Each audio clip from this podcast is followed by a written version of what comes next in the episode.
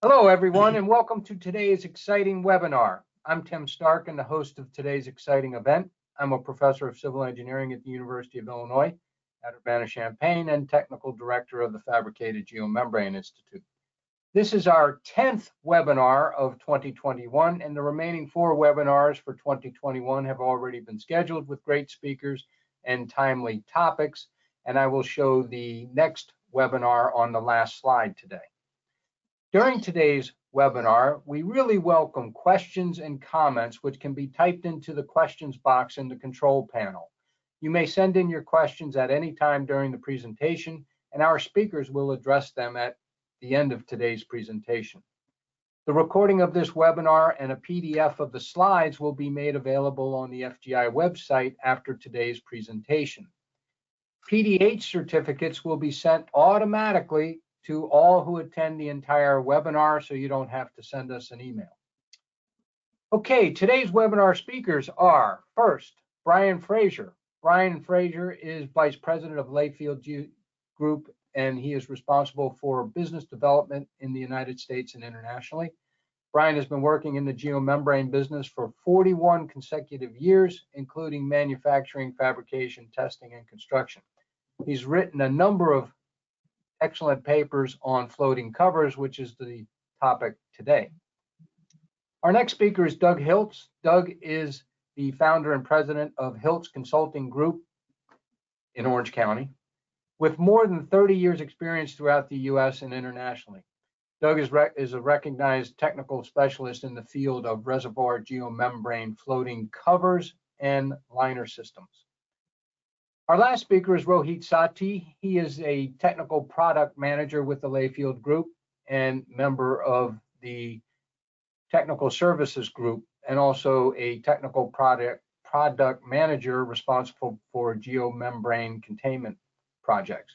Rohit has been employed with Layfield for sixteen years in various positions, including engineering business manager, technical sales support, and responsible for product development. The title of today's webinar is Industry Best Practices for Floating Cover Systems. Brian, Doug, and Rohit, thanks for squeezing this webinar into your busy schedule and joining us from Edmonton, Alberta for the Layfield Group, and of course, sunny Orange County, Orange County for Doug Hiltz in California. So Brian, take it away. Well, thank you, Doug. It's a pleasure to be here today. As you mentioned, this presentation is on floating covers and the best practices of floating covers.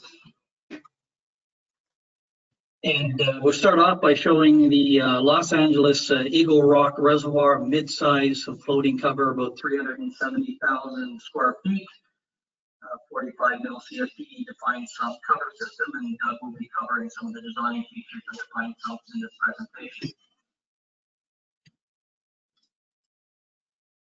So the presentation outline will include a basic introduction on floating covers. We'll also talk about the economics of floating cover systems. We'll look at the key markets and applications where we're using floating covers today. We'll also uh, have Doug cover the main design elements of floating cover systems, including showing different types of designs. We'll discuss the fabrication of covers. Let's also talk about construction and maintenance of cover systems. And Rohit's going to wrap up with the material selection portion on uh, floating cover materials. There's many ways of storing our potable water, or drinking water, around the world, and uh, throughout the uh, United States and North America, we commonly see, as in the top left, these steel towers in various communities. On the top right, we see uh, steel tanks or concrete tanks to store our uh, drinking water. And in the bottom left, actually, is an underground reservoir, and much of our water in the world is actually stored underground. And the bottom right is an example of a uh, reservoir with a geomembrane floating cover system. The first generation covers were installed in Southern California in the late nineteen seventies, primarily used for uh, municipal water, uh, potable water storage. One of the big advantages of reservoirs with floating covers are their excellent economics. They provide significant reduced cost, capital cost, and life cycle project costing to the owner.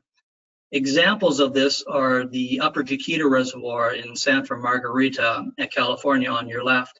This was a large reservoir, about two hundred forty-four million gallons or seventeen point eight acres. Project took about a year and a half of construction time. And the total cost, including engineering and all sub-trades, construction, et cetera, uh, came in at a fifty-three million dollars U S. And that actually works out to an average price per gallon of twenty-two cents um, U S. As comparison, the picture on the right is the Kelly Butte uh, Reservoir. It was uh, completed and commissioned in two thousand sixteen for the city of Portland. It was a twenty-five million gallon underground reservoir, uh, concrete lined, took about four and a half years of construction time. And it came in at ninety million dollars, works, working out to an average cost of three dollars and sixty cents per gallon. So you can see significantly more than the Upper Chiquita Floating Cover Reservoir. Another good example of that is the uh, Los Angeles Department of Water and Power, their Upper Stone Canyon Reservoir. Again, a good sized reservoir at one hundred thirty-nine million gallons. Initially, Los Angeles was considering an underground concrete reservoir. That would have been a budget of one hundred forty million dollars and four to five years of construction time. Based on that, they actually ended up choosing a um, concrete reservoir with a floating cover system. That project came in at thirty-five million dollars in one and a half years' time. So twenty-five percent of the original budget and twenty-five percent of the construction time. They also had designed it around a sixty year life cycle, which included a cover replacement. And the picture on the right actually shows the Upper Stone Canyon. It was a seven hundred thousand square foot, forty-five mil C S P E cover installed in two thousand nineteen. So in terms of the key functions of floating covers, first and foremost, one of the key functions is to prevent contamination of the water source, prevent dirt and debris from getting into the, into the, into the water. The second major function is evaporation control. Properly installed floating covers can eliminate evaporation. They also can help protect the fluids or chemi- fluid chemistry of the liquids underneath the cover from dilution. They can reduce chemical uh, contact demand or the use of chemical and chlorine in treatment. They also can help maintain temperatures of the fluids, uh, as an example, when we're using our insulated covers. And in that application, they can increase municipal, municipal biological treatment activity uh, with insulated covers. We're increasingly using them as biogas covers in anaerobic uh, biogas applications. They've been used for odor control and to reduce algae buildup. And they're also out used to help prevent wildlife or bird migration from getting into process ponds, et cetera. And finally, they help to increase security. Some of the key markets and applications where we're using covers daily now is in municipal water. Our potable water treatment and storage is the main application. In municipal water, in terms of a secondary treatment, we are using floating covers uh, to help maintain bioactivity, reduce algae and odor control. An emerging market is mining. We're actually using a lot of floating covers to help protect process water and problems with acid mine drainage and metal leaching and things such as bird migration and process ponds. And oil and gas upstream, we're using uh, evaporation control for hydraulic fracturing, as well as in midstream for brine cavern pond storage and protection and various wastewater treatment applications. And agriculture is another good market for floating covers. Uh, again, biogas capture for the food processors and intensive livestock growers, odor control and evaporation control.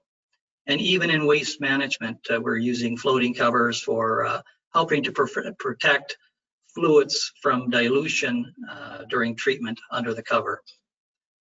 So some good examples of that, we are looking at a municipal potable water reservoir. This was a seven hundred thousand square foot defined sump uh, project we did for Metropolitan Water District, their Skinner Water Treatment. And again, Doug will be talking about more details on defined sump cover systems. This is actually another municipal application, but in wastewater, a se- biological secondary treatment. This is a three and a half inch thick modular insulated polyethylene cover system that we put in four of these lagoons in uh, Lacombe, Alberta, Canada. Further examples of modular covers, the picture on the left is a seven inch thick insulated clarifier cover for a mining project in northern Canada. And the picture on the right is a fairly standard, what we call two inch thick polyethylene modular insulated cover for municipal secondary treatment application for the city of Fruitland, Idaho. As mentioned in mining, we're uh, seeing a lot more floating cover opportunities. It's a large cover, thirty-two million gallon, uh, forty-five mil C S P floating cover system. Very aggressive fluids, very low pH levels. They were having trouble with different materials handling the fluids, and they had prior experience uh, with this material. And so we put in a liner and a defined sump floating cover system in, again, in uh, South Australia. And in oil and gas, as mentioned, uh, we're uh, connected with the hydraulic fracturing, uh, often very high cost of water pipelining uh, in places like the Permian Basin in West Texas. We're uh, seeing uh, lots of winds, high uh, arid conditions, and significant evaporation losses. So we put a number of covers in, typically two hundred fifty to three hundred thousand square feet. These were forty mil polyolefin alloy material, Uh, lightweight evaporation covers, and the return on investment on many of these covers was just over one year. As well, evaporation control covers are being used in agriculture. Picture on the left is a uh, two hundred thousand square foot, thirty mil polyolefin material. We supplied the materials, and installer actually fabricated these on site and floated this in in a defined sump application. And the picture on the bottom, I just grabbed off uh, public inf information on Google, but this was an evaporation cover in the Central Valley uh, done a number of years ago to help protect, protect irrigation water, Central Valley, California. Reinforced polyethylene, and I believe Ben Tarpon Lining put this in. And as mentioned, we are increasingly using the anaerobic digester covers, both the negative air and positive air systems. This is a positive air cover system. Uh, places like California are really working hard to reduce their carbon footing, footprint. And in this case, uh, California has mandated thirty percent reductions in uh, methane producers for uh, the dairy industry. So the picture on the right, we actually see a floating cover system being floated in, and the picture on the left, we see the biogas cover in positive air application. And mentioned, as mentioned, in waste, in the waste industry, this was a defined sump fifty mil polyolefin alloy cover we put in uh, Oregon, Portland, Oregon, or sorry, in Oregon. And of course, a very heavy rain area, and they're trying to prevent the rain from diluting the fluid chemistry they're treating underneath the cover. Defined sump, working around various aeration and diffuser systems, and a pretty interesting uh, project. So at this point, I'm gonna turn this over to Doug to talk about design considerations. Thank you, Brian. Uh, I'm gonna cover the design considerations for floating covers. First thing in, in design is, what are the design guides or codes? There's the A W W A, National A W W A M twenty-five uh, publication. There's also the California, Nevada section of A W W A Floating Cover Guidelines. Both of those are more geared towards potable water reservoirs, but there are many applicable parts of those uh, guidelines and codes that uh, would pertain to mini floating covers. And then, of course, there's A S C E seven, which is uh, more of a structural code, which would help define some of your loading, dead loads, live loads, wind loads, those types of uh, uh, considerations. A major consideration is the reservoir geometry. Is it a defined uh, shape, a geometric shape? Is it to have well-defined slopes? And uh, the, the interior hydraulic structures, are they low profile? Uh, and, and is the reservoir conducive to a floating cover? Uh, there's operational considerations such as the maximum or high water level, the low water level. Does the owner drain it to empty, or do they operate within a certain operating band? Uh, the fluctuation intervals, is it maintained at a relatively constant uh, uh, elevation, or does the water fluctuate throughout the day, week, or even within the seasons? How much freeboard is available for the reservoir? And then also the uh, specific gravity of the contents. In most cases, it's water or some aqueous solution, so your specific gravity is around one point oh, but that's not always the case. So that's uh, another consideration, especially when you're looking at buoyancy. Uh, there's site conditions that need to be assessed. Uh, what are the liner materials? Is it a geomembrane liner, concrete, asphalt, compacted soil? All of those uh, come into play in terms of your material selection and the overall construction of the uh, floating cover. And then your inflow and outflow rates are uh, a consideration in terms of air that could possibly come into the reservoir and uh, the momentum of the water coming into the reservoir impeding on the uh, floating cover. And then groundwater is always a consideration. In some cases, you have reservoirs where the floor of the reservoir is actually below or above uh, the groundwater elevation. So uh, next slide, please.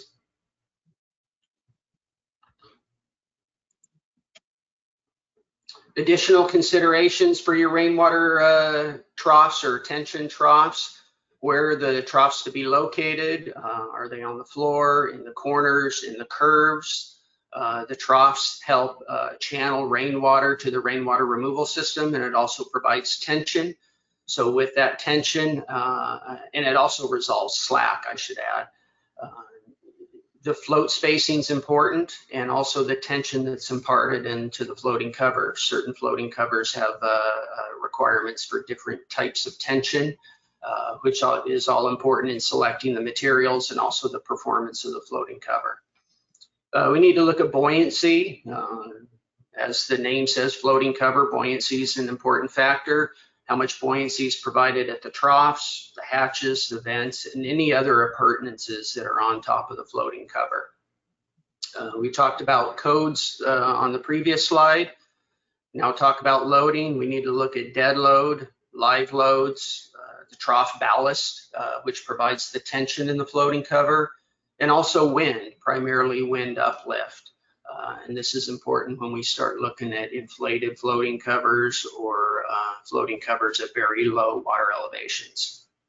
Uh, rainwater removal can be a factor. It certainly is a factor in potable water reservoirs. Uh, to have a, a, the rainwater removed within a certain time period to prevent cross-contamination or potential cross-contamination of the potable water contents below.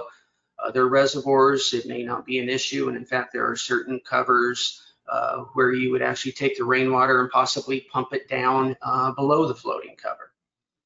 Uh, with any floating cover, it's attached around the perimeter of the reservoir. There's some perimeter anchorage options. You can go with a backfilled trench, whether it be backfilled with soil, slurry, concrete, or you can go with a uh, more robust system where you may have a concrete curb or a dead man and have uh, concrete anchors and batten bars. And then one of the key, key considerations on any floating cover is what's the life expectancy, not only uh, uh, of the material, but also how long does the owner intend to keep this uh, facility in operations. So that uh, those kind of influence the cost. What I have here is two slides. The one on the left is uh, two slides of improper design. The slide on the left, you can see the slack in the floating cover by the wrinkles and the overall looseness of the floating cover. Uh, the troughs are not fully developed because the floats are touching, and you can see the ponded rainwater on top of the floating cover. The slide on the right, uh, in the background there, you see gas buildup underneath the floating cover, indicating there uh, is an inadequate venting and there's no gas removal system. Next slide. Here is a defined sump floating cover, also called a weight tension floating cover, and you can see that by the series of weights and floats that are on the floating cover. Uh, if you can point those out, Brian, the weights and floats. Uh, The, tr the weights and floats help form the troughs, and the troughs, as I said earlier, are a means of removing rainwater from the floating cover. It puts tension in the floating cover, which allows personnel to walk on the floating cover when it's uh, full of water. Next slide.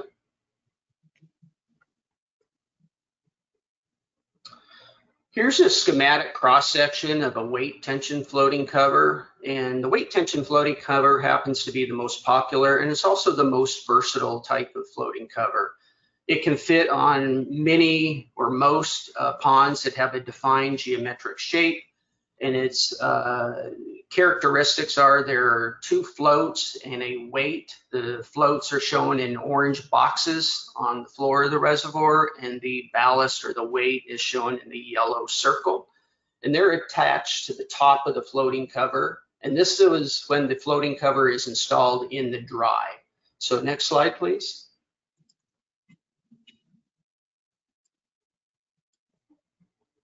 Here you see the floating, that same schematic with the reservoir in service, with, as you can see, with the blue water in there. Uh, the weights provide tension in the floating cover, and the weights sink, and then the floats migrate next to one another or closer together. That provides tension in the floating cover, and the tension allows for personnel to walk on the floating cover for maintenance, helps form the channels that can collect the rainwater and channel that water to the rainwater removal pumps. Uh, from there, the uh, rainwater or surface water is pumped out of the sumps and outboard of the reservoir footprint.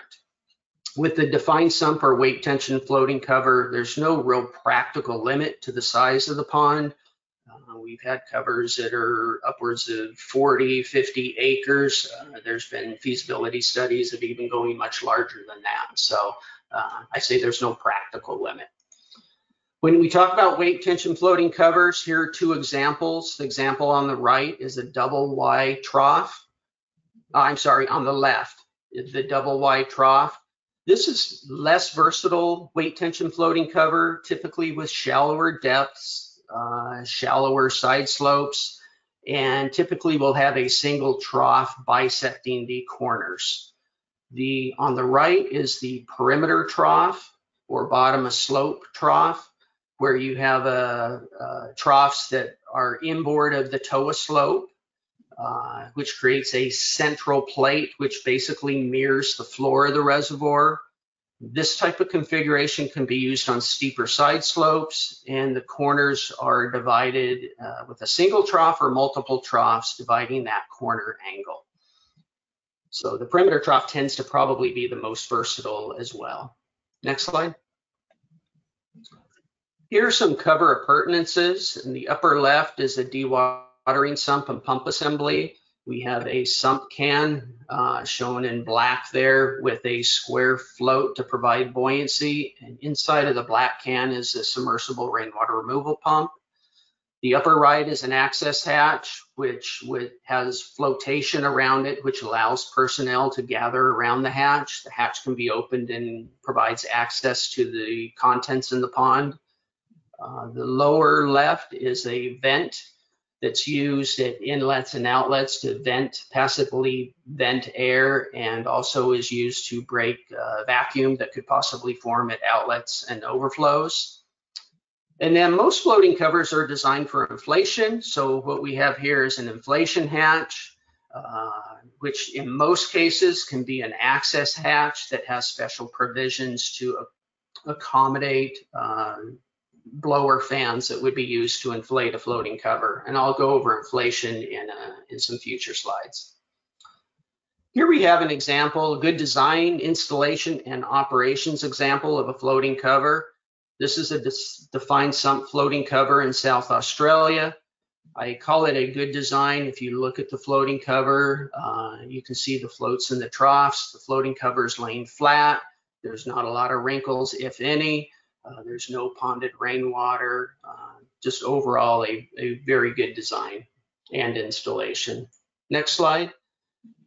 This is another example of a good design, installation, and operations. Brian talked about this one earlier. This is a potable water reservoir, two hundred seventy-five million gallons. Uh, it's twenty-three acres, sixty feet deep. You can see the floats and troughs uh, throughout the reservoir. This is the bottom of slope or central plate floating cover, and they have uh, radial troughs at the corners. to take up the slap that's generated from the corners. Again, the cover's laying flat on the water surface and there's no ponded water on the floating cover. Next slide. The second type of cover, tension floating cover, is a cable tension floating cover. This is a, uh, the main difference here is these types of covers have towers around the perimeter. As you can see on the left side of that perimeter road, uh, they're eight foot or eight inch by eight inch uh, hollow tube sections. There's a weight suspended in the middle of the uh, tube section. There's cable that comes out the top, and the cable is then connected to the floating cover to provide tension on the floating cover. This is a ten million gallon reservoir with a uh, C S P E floating cover. Next slide. Here's a schematic of a cable tension floating cover. The towers are shown in blue and weights are suspended in these towers. Coming out of the top of the tower is a cable, and that cable comes down and grabs the floating cover. And the cable and the hanging weight inside of the tower provides tension in the floating cover to uh, in, uh, promote uh, tension in the floating cover so personnel can walk on the floating cover, and it enhances the rainwater removal.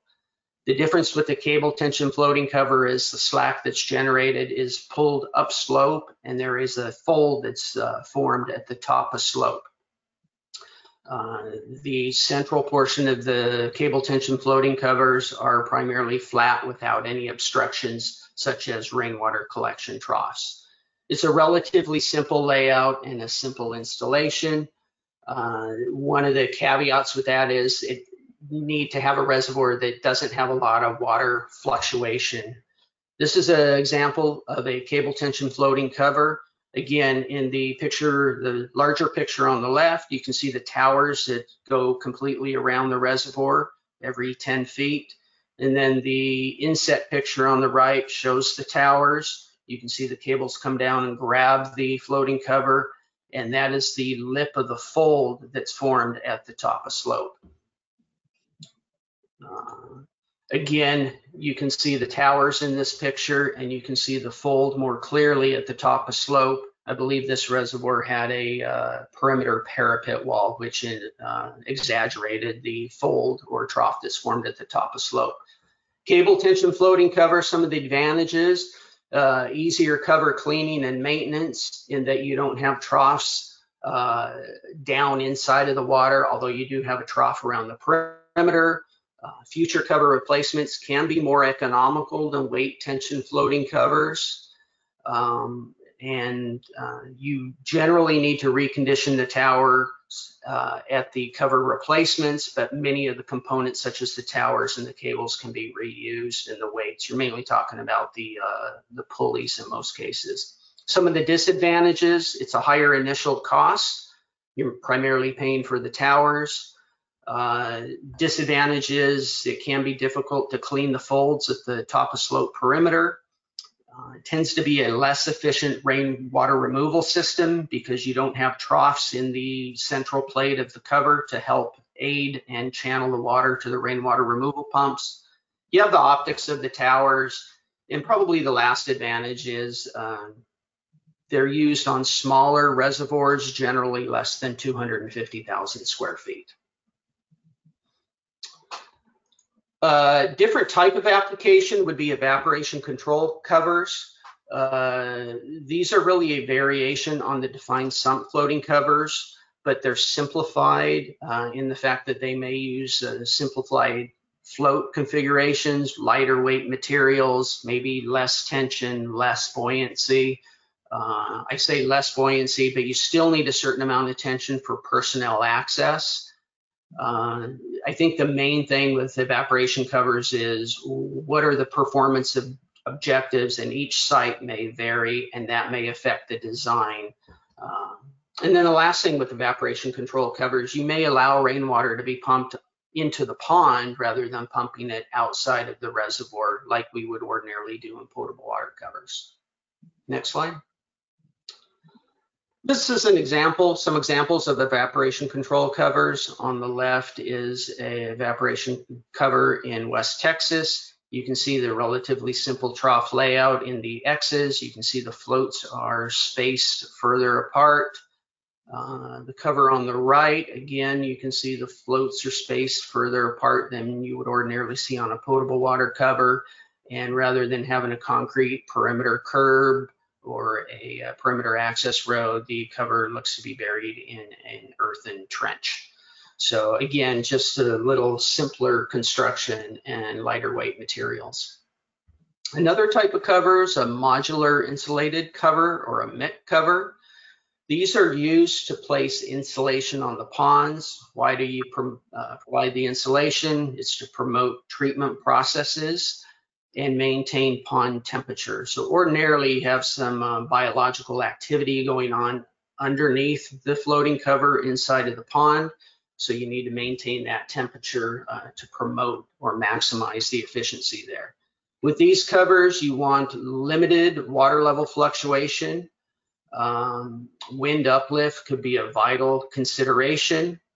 Uh, the modules are uh, uh, interconnected to form the cover, and uh, like I said, constant, constant level ponds, and the uh, modules then are stabilized or held in place by uh, cables around the perimeter that uh, uh, are anchored outboard of the reservoir. Next slide. Some of the advantages of a M I C cover: they're really the best way to insulate a pond, maintain temperature, reduce heat loss, and promote the biological treatment process. I think the economics uh, that Brian talked about earlier uh, make M I C covers a, a real good option. Uh, other nice thing is individual panels can be changed out because it is all modular. So if you have some problems with some of the panels or maybe need localized access, you have that by removing a panel or two.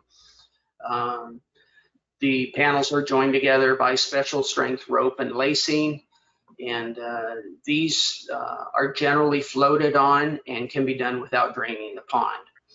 Some of the disadvantages are uh, they can only accommodate limited changes in the water level elevation. Uh, they can be higher initial cost, and the M I C covers can be very sensitive to wind uplift. Next slide. Here's two examples of the M I C cover. The one on the left, you can see some, uh, some of the panels are missing, and that's to provide access to some equipment. Uh, I believe these are aerators that were uh, required in this pond. And then the one on the left, you can see they're installing these covers in the snow. Heat loss, very important here. Uh, so they're uh, uh, floating these panels across the pond without draining the pond. Another type of cover is gas collection covers, and uh, these are typically floated into place, not all the time, but they can be. Um, with this type of floating cover, pond contents and the cover material selection and compatibility with the pond contents are very important. Safety considerations, because you are collecting gases, typically methane, are very important. The gases can lift the floating cover, and therefore ballasts are required to provide uh, resistance to wind uplift and overall floating cover stability. Once you collect the gases, the gases can be used for a variety of different purposes. Go over some of those in the next slide. Uh, these covers can be positive pressure covers or negative uh, pressure covers. The structural design considerations, perimeter anchorage is very important, ballasting is very important, and dynamic loading such as wind uplift. And then also material uh, uh, strength is a uh, major consideration.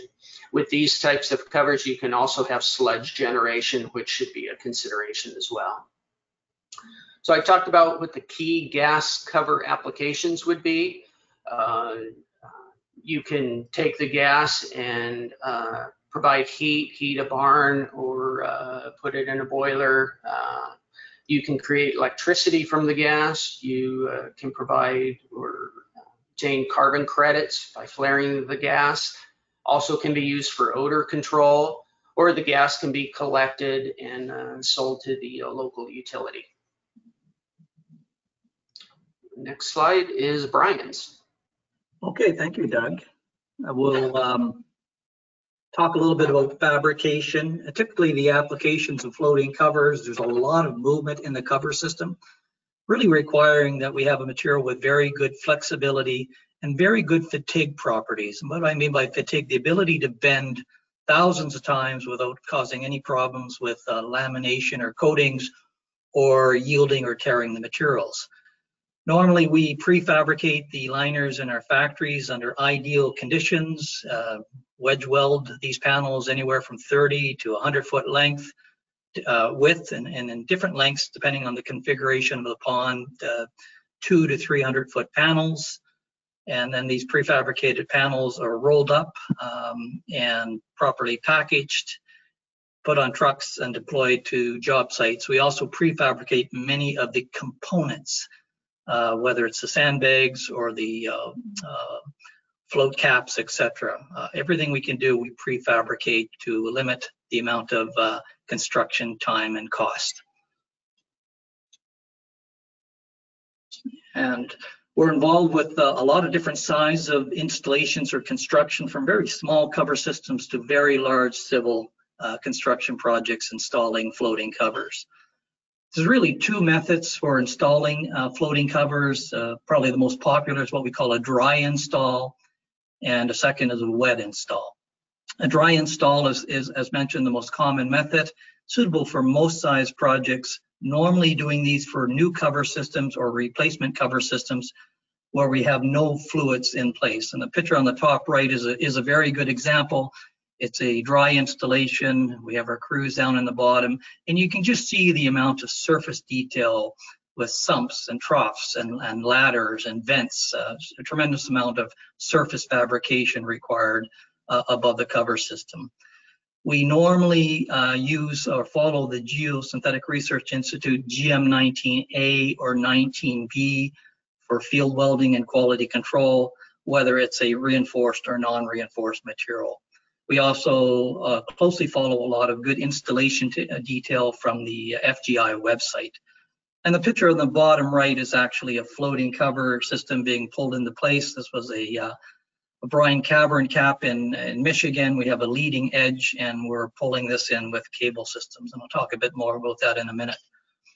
Again, a, a good example of a dry install was this Upper Chiquita Reservoir. It was a year and a half installation. Again, our crews are down in the bottom, see our trucks up top, and the scale of this dry installation and just how much surface fabrication and installation is, is required. This was the Pittsburgh Water, Sewer, and uh, Utility uh, uh, Lanford. It was their trend, twin reservoir, large uh, lagoon, Uh, large reservoir at one hundred forty-six million gallons. Picture on the left, we're putting in a sixty mil C S P E liner system, and the uh, picture on the top right is actually the cover system being installed. And the picture on the bottom right gives you just a better detail of our field technicians welding the flotation systems on a, on a slope. In terms of the wet installation, again, a little bit trickier and typically used when we cannot, uh, we have to keep the pond in operation, so we cannot remove the liquids. There are some limitations in terms of size and scale. These are most commonly used with gas collection systems, the modular insulated covers, and these simple, what we call simple evaporation covers. And the picture you're seeing, the top right, is actually a thirty mil um, um, polyethylene cover system. We've prefabricated the floats underneath the cover.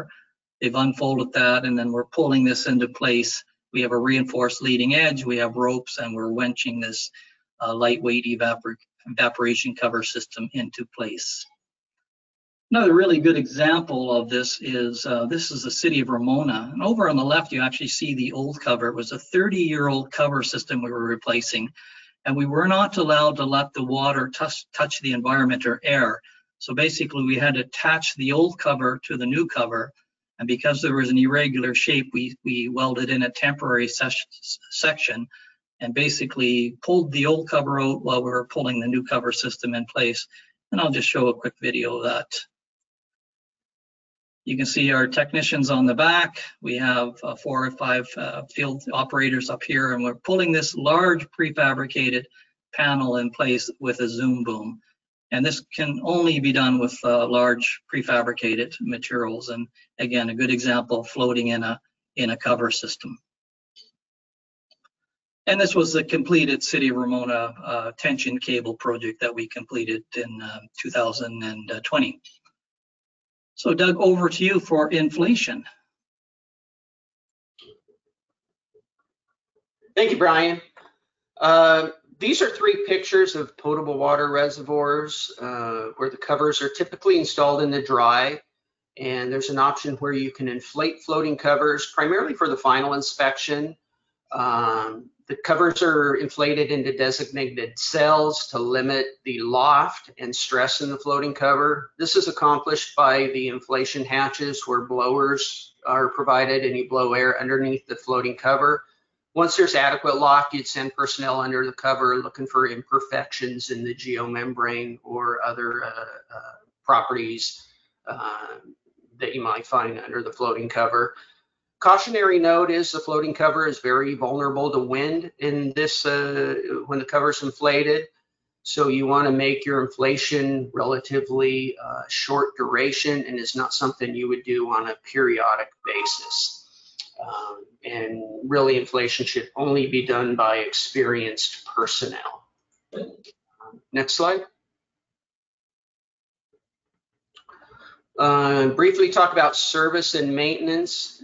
I, I can't stress enough that maintenance is an essential component to a successful, long-lasting floating cover, really regardless of the application. If you're looking at a potable water reservoir, a, a mitt cover, evaporation, you need to provide maintenance on your floating cover. Uh, the upper left, you can see crews out on an in-service floating cover. Uh, they're uh, sweeping up debris and uh, picking up trash that may have uh, been deposited on the floating cover. The upper right, you see crews with a fire hose, and they're actually hosing off the floating cover. They uh, hose off the cover, the water goes into the rainwater collection troughs, and then that water is directed to the pumps and it's pumped outboard of the uh, uh, floating cover. Uh, lower right, you see a hatch that is opened, and again, the hatches can provide access to take water quality samples, uh, can be used for venting, uh, general inspection of uh, underneath the floating cover, such as divers. And you notice on the right there, there are divers getting suited up, uh, ready to go onto the floating cover, go through the hatch underneath and do an inspection of the underneath side of the cover and or possibly the liner of the reservoir as well, or hydraulic structures that uh, uh, are underwater. So over to Rohit.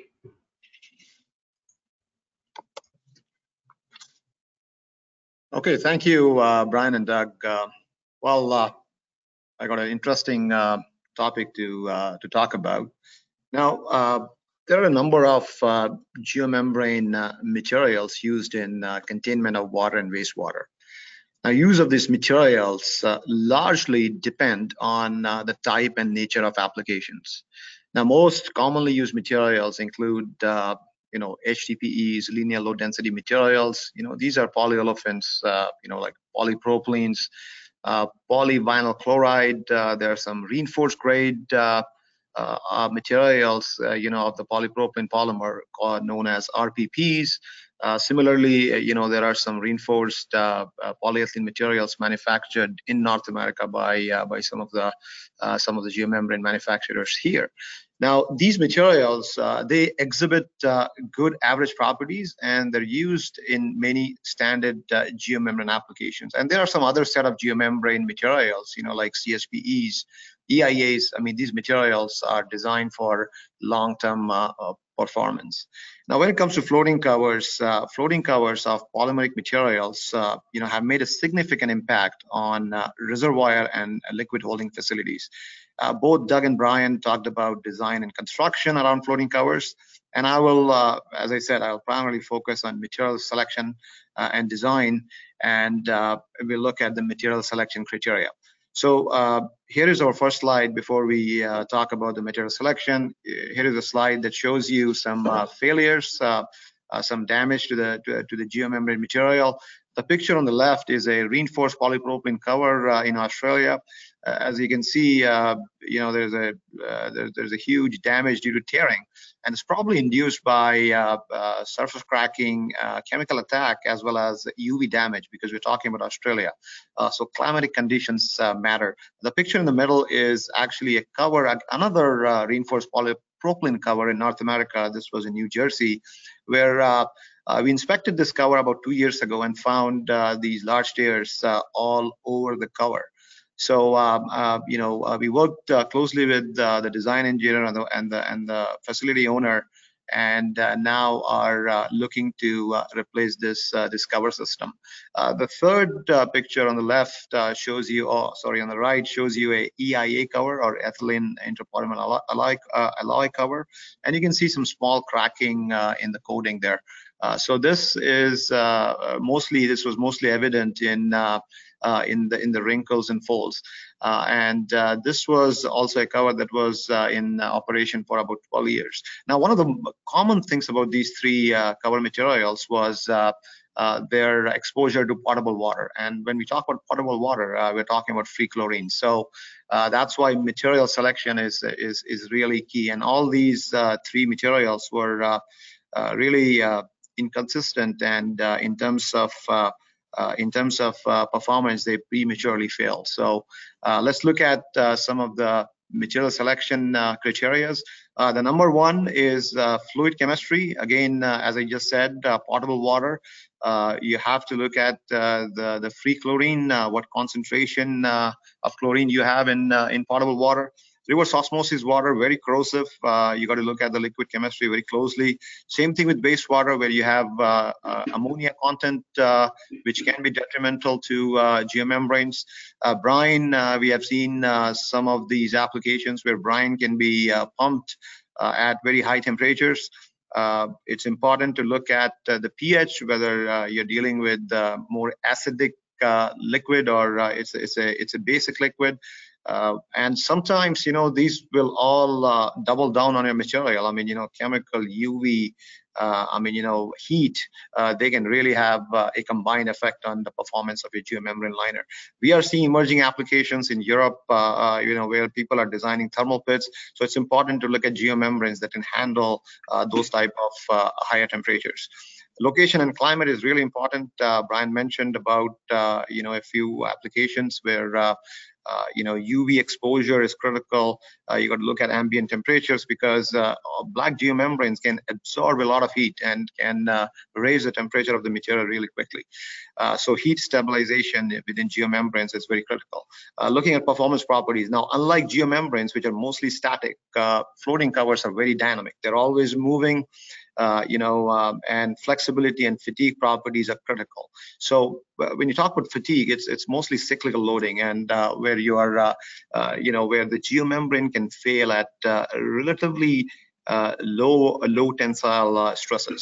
Chemical resistance, and we'll look at uh, the next slide. Uh, same thing with U V and N S F certification, which is sometimes required. Uh, you know, when you're looking at uh, design around uh, floating cover material. So uh, based on uh, our experience, uh, you know, Layfield is uh, in floating cover business for over uh, forty years. We have installed, uh, you know, uh, over four hundred uh, covers, smaller, large, and different shapes. So uh, this is all. This this table that you see is basically based on our uh, on our experience, and it's a typical cover life. Uh, for uh, potable water applications. So if you're looking at a floating cover that's going to last uh, for up to ten years or under ten years, uh, you can look at uh, materials like polyethylene, uh, reinforced polyethylenes, uh, L L D Ps, which is uh, relatively flexible. Uh, H D Ps can also be used, but again, I mean, stiffer materials are very difficult because, as I said, uh, flexibility and fatigue properties are pretty critical when you look at floating cover materials. Now, when you're looking at uh, Uh, you know, uh, lifetimes extending ten years up to twenty years, you can definitely look at materials like R P P, uh, but you have to properly qualify them, E I As, uh, you know, thermoplastic olefins, and there are some alloy materials that can also offer you good U V and chemical resistance properties. Uh, and if you're looking to extend, uh, looking to uh, see like longer lifetimes, you know, for floating cover applications, again, this is purely based on our experience. Uh, and Brian is going to showcase a, a project profile uh, after uh, my discussion here. Uh, now, if you're looking at anything up to thirty-five years, uh, you know, you, I mean, C S P is a great material, uh, is a good material to use, uh, uh, something uh, uh, for you to, to consider uh, uh, in terms of your floating cover design. Next slide, please. Uh, with regards to uh, material performance testing, again, um, you know, uh, as I uh, as I said before in my previous slide, uh, chemical immersion testing is is critical. Now, liquid immersion testing compared to urban aging or uh, exposing the geomembrane to hot air, uh, there is a huge difference. I mean, we have seen antioxidants leach out in liquid immersion testing relatively quickly, as you can see actually on uh, on the graph there on the top picture. Uh, where we tested the geomembrane at three different temperatures. Uh, the O I T is represented on the on the vertical axis, uh, where you can actually see the leaching happens uh, fairly quickly, very steep uh, downward curve there, and then it starts to stabilize. Uh, uh, you know, if, uh, as I said, uh, you know, you, you may have to actually uh, create some accelerated environment so that you can actually see the differences between the materials. Uh, you know, you, you might want to to look at environmental stress cracking. Uh, there's a lot of uh, disinfectants that goes into into uh, these systems, like, you know, chlorines, chloramine. Uh, you know, some custom testing is needed to ensure that you have done your due diligence before you, uh, you know, choose a material for a certain application. Uh, again, um, looking at uh, antioxidant retention properties, like, you know, in this accelerated testing, we always look at uh, the performance of these antioxidants by looking at uh, O I Ts uh, or oxidative induction times from this material, which is basically an indirect measure of uh, uh, antioxidant performance in the material. Uh, same thing with uh, U V. We can expose uh, uh, these materials to uh, to U V light, and uh, there are some uh, Uh, some um, standards, you know, which are uh, very stringent and uh, can uh, really differentiate uh, amongst materials. Manufacturer's warranty is really critical. Uh, you know, uh, I mean, some of the manufacturers have done all this testing, and then they can back up, uh, you know, their warranty based on the testing they have uh, they have carried out uh, over the years. Uh, next slide, please. Uh, and uh, you know, lastly, it's uh, very important uh, to look at uh, look at safety.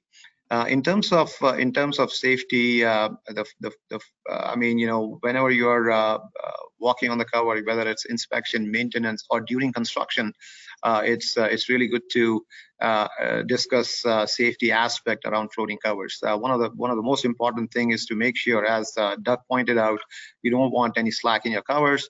Uh, you know, uh, if the covers are nice and tight, uh, it's uh, uh, you know, people can walk over them fairly easily. Uh, you just have to follow some of the safety procedures. Uh, a buddy system, uh, uh, you know, is great. Uh, you know, it's a safety management practice. Uh, you know, that uh, can actually uh, help uh, uh, safety of each other. Uh, you know, if uh, you're not uh, well experienced with floating covers, make sure that you're uh, designing some wide walkways uh, so that, uh, you know, you can safely walk uh, on the cover systems.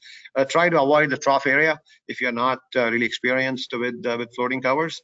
And with proper equipment, it can be done, uh, uh, you know, very safely, uh, like, you know, having uh, some of the safety ropes uh, uh, at the bollards.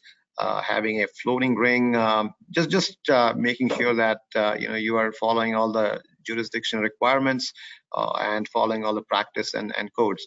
Uh, floating vest is important, as the gentleman is wearing in the picture, and then the right footwear is needed uh, to walk on these covers. Having a small safety knife is also a, a good idea, uh, just uh, you know, from a from a from a safety standpoint. Thanks, Brian. Thank you, Rohit. And um, I guess we'll just kind of wrap up with uh, one final slide. Um, you know, it, it uh, we are striving to have long-term performance. This is a very good example of, of a cover that was, uh, everything was done right. This is the Hinkle Reservoir. It's just east of Sacramento, California.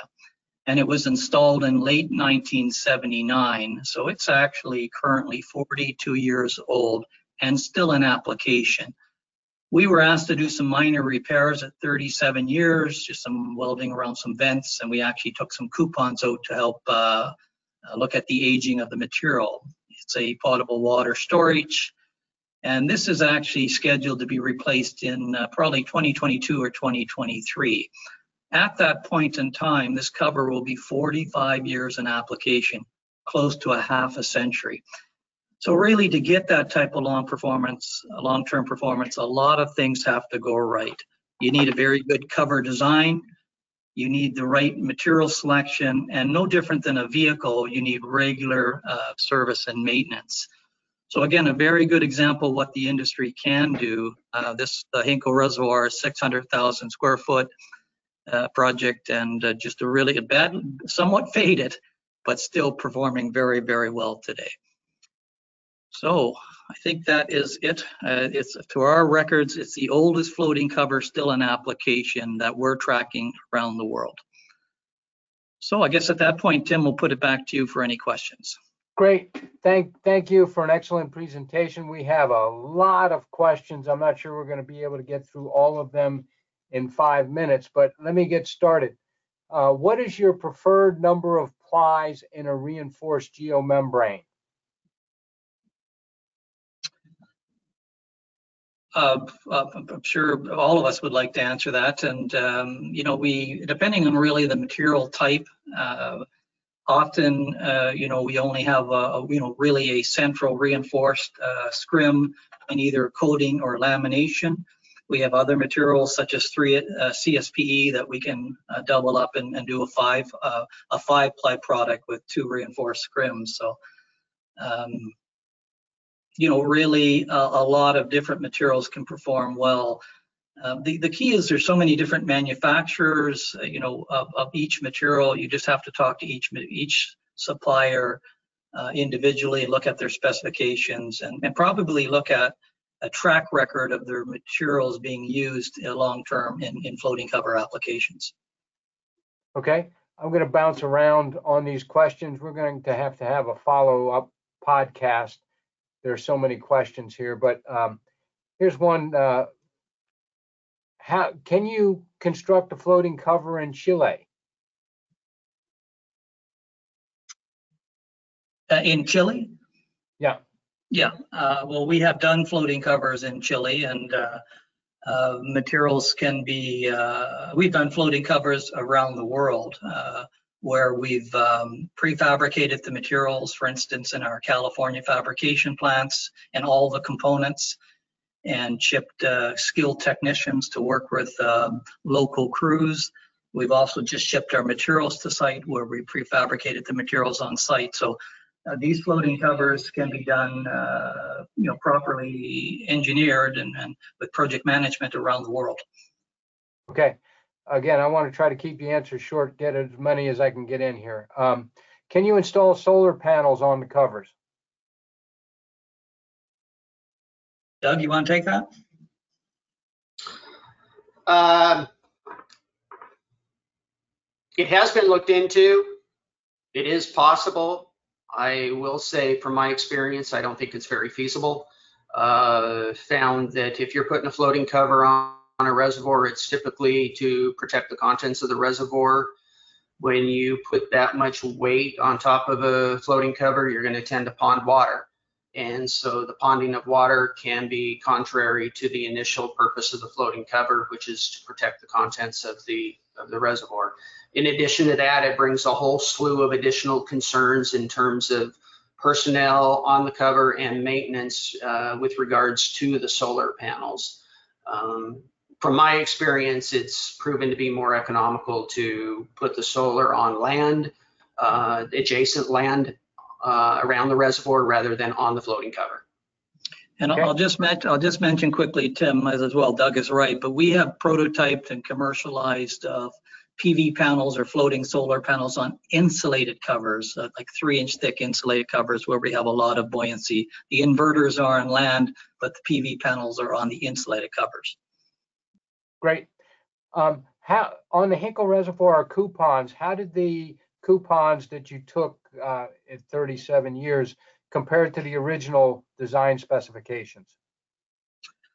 I don't have that information readily available. The tensile strengths uh, remain fairly good, uh, but uh, you know, it's probably as we start to get to those ages, we're starting to see a reduction in the tear strengths, but uh, someone wants to contact me separately, I can get my hands on that information, but I don't have it in front of me. Okay. Do you always recommend non-accordion folded geomembrane panels for floating covers? Uh, Doug, I'll let you take that one. I think it probably depends on the material. Uh, and do in the folding process, does it permanently crease the material? Uh, that would be a major consideration, not only from the material performance and possible future environmental cracking propagation as a result of that hard crease, but then also for ponded water. Uh, so it is somewhat material driven in terms of if you should or should not accordion fold. I will say the industry trend, I think nowadays, is to go with rolled materials, but that's not to say that under certain applications, accordion folded uh, uh, may be adequate. Okay, last question, then we're gonna have to handle all these. There's probably about twenty-five other questions. Uh, are there any issues with ducks and geese on the covers? Do other animals like muskrats chew through the covers? Any issues with larger animals, deers, or bears on the covers? I will just say, with uh, with with my experience over forty years, I have not seen that. We we do recommend uh, with these sites that uh, you know, safety or security fencing is put around the perimeter. Uh, I don't know, Rohit, have you seen anything? Well, we have uh, we have uh, inexperienced uh, chewing of the geomembrane liners. I mean, for sure. Um, as you said, I mean, you know, having some safety fencing and, uh, you know, floating covers are, uh, uh, you know, they move, and uh, we don't see like uh, as much critter action as you will see on geomembranes, uh, which are more, uh, more static. Um, do you have any comments, Doug? Yeah, I, I mean, I've seen ducks and geese, birds, uh, I've seen squirrels, coyotes, uh, an occasional deer. Never seen a bear though. Uh, I, I think the bear would just weigh too much and actually sink.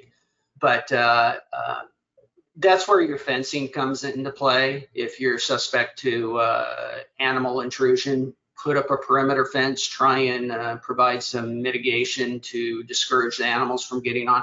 Uh, put up bird wires too, if, the, if you're in a migratory path and uh, the geese, for example, have, uh, have become an issue. So it is something, again, that's a site-specific constraint that would need to be identified and dealt with. Great. Uh, here's the contact information for our speakers on the left, Brian, Rohit, and Doug's at the top. If you have additional questions, you can mail them to, directly to them, or we're going to require a podcast next week to answer the remaining questions. So if you have additional questions, you can enter them in the survey that you'll receive shortly after this webinar. Next slide, Brian. Our next webinar is September thirtieth, Geosynthetics and Stability for Heap Leaching and Tailings Dams. I'm going to give that presentation and discuss our analysis of the Fundao Tailings Dam failure. Next slide. Somebody? Trying to get there. At the F G I website, you can go to the resources page and The, you'll see the webinar li library, and you can download prior webinars as well as this webinar with a P D F of all the slides that you saw today. Last slide. And I'd like to thank today's sponsors of the webinar today, uh, Environmental Protection Incorporated in Michigan, and of course the Layfield Group in Edmonton, Alberta. Um, Brian, Doug, Rohit, thanks for an excellent webinar and joining us from Edmonton, Alberta, and sunny Orange County, California, Doug. Thanks again. Thank you. Thank you.